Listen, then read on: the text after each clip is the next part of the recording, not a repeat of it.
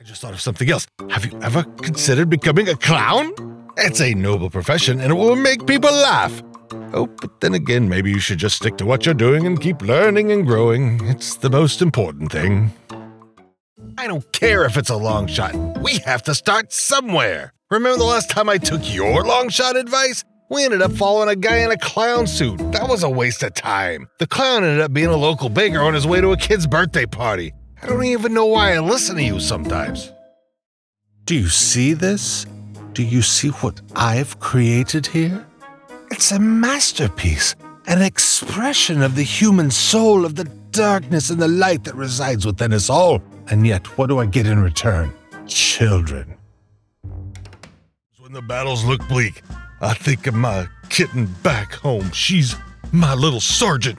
She's the one who gives me the strength to push through. She helps me be ready for anything that comes my way. I'm not afraid to get my hands dirty, so let's gear up and give it our all. It's time to kick some butt for my little sergeant.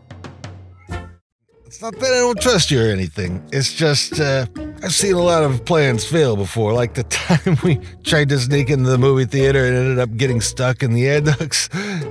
but, uh, I guess if you're sure it'll work, then, uh, I'm in. I'll, uh, give it a shot.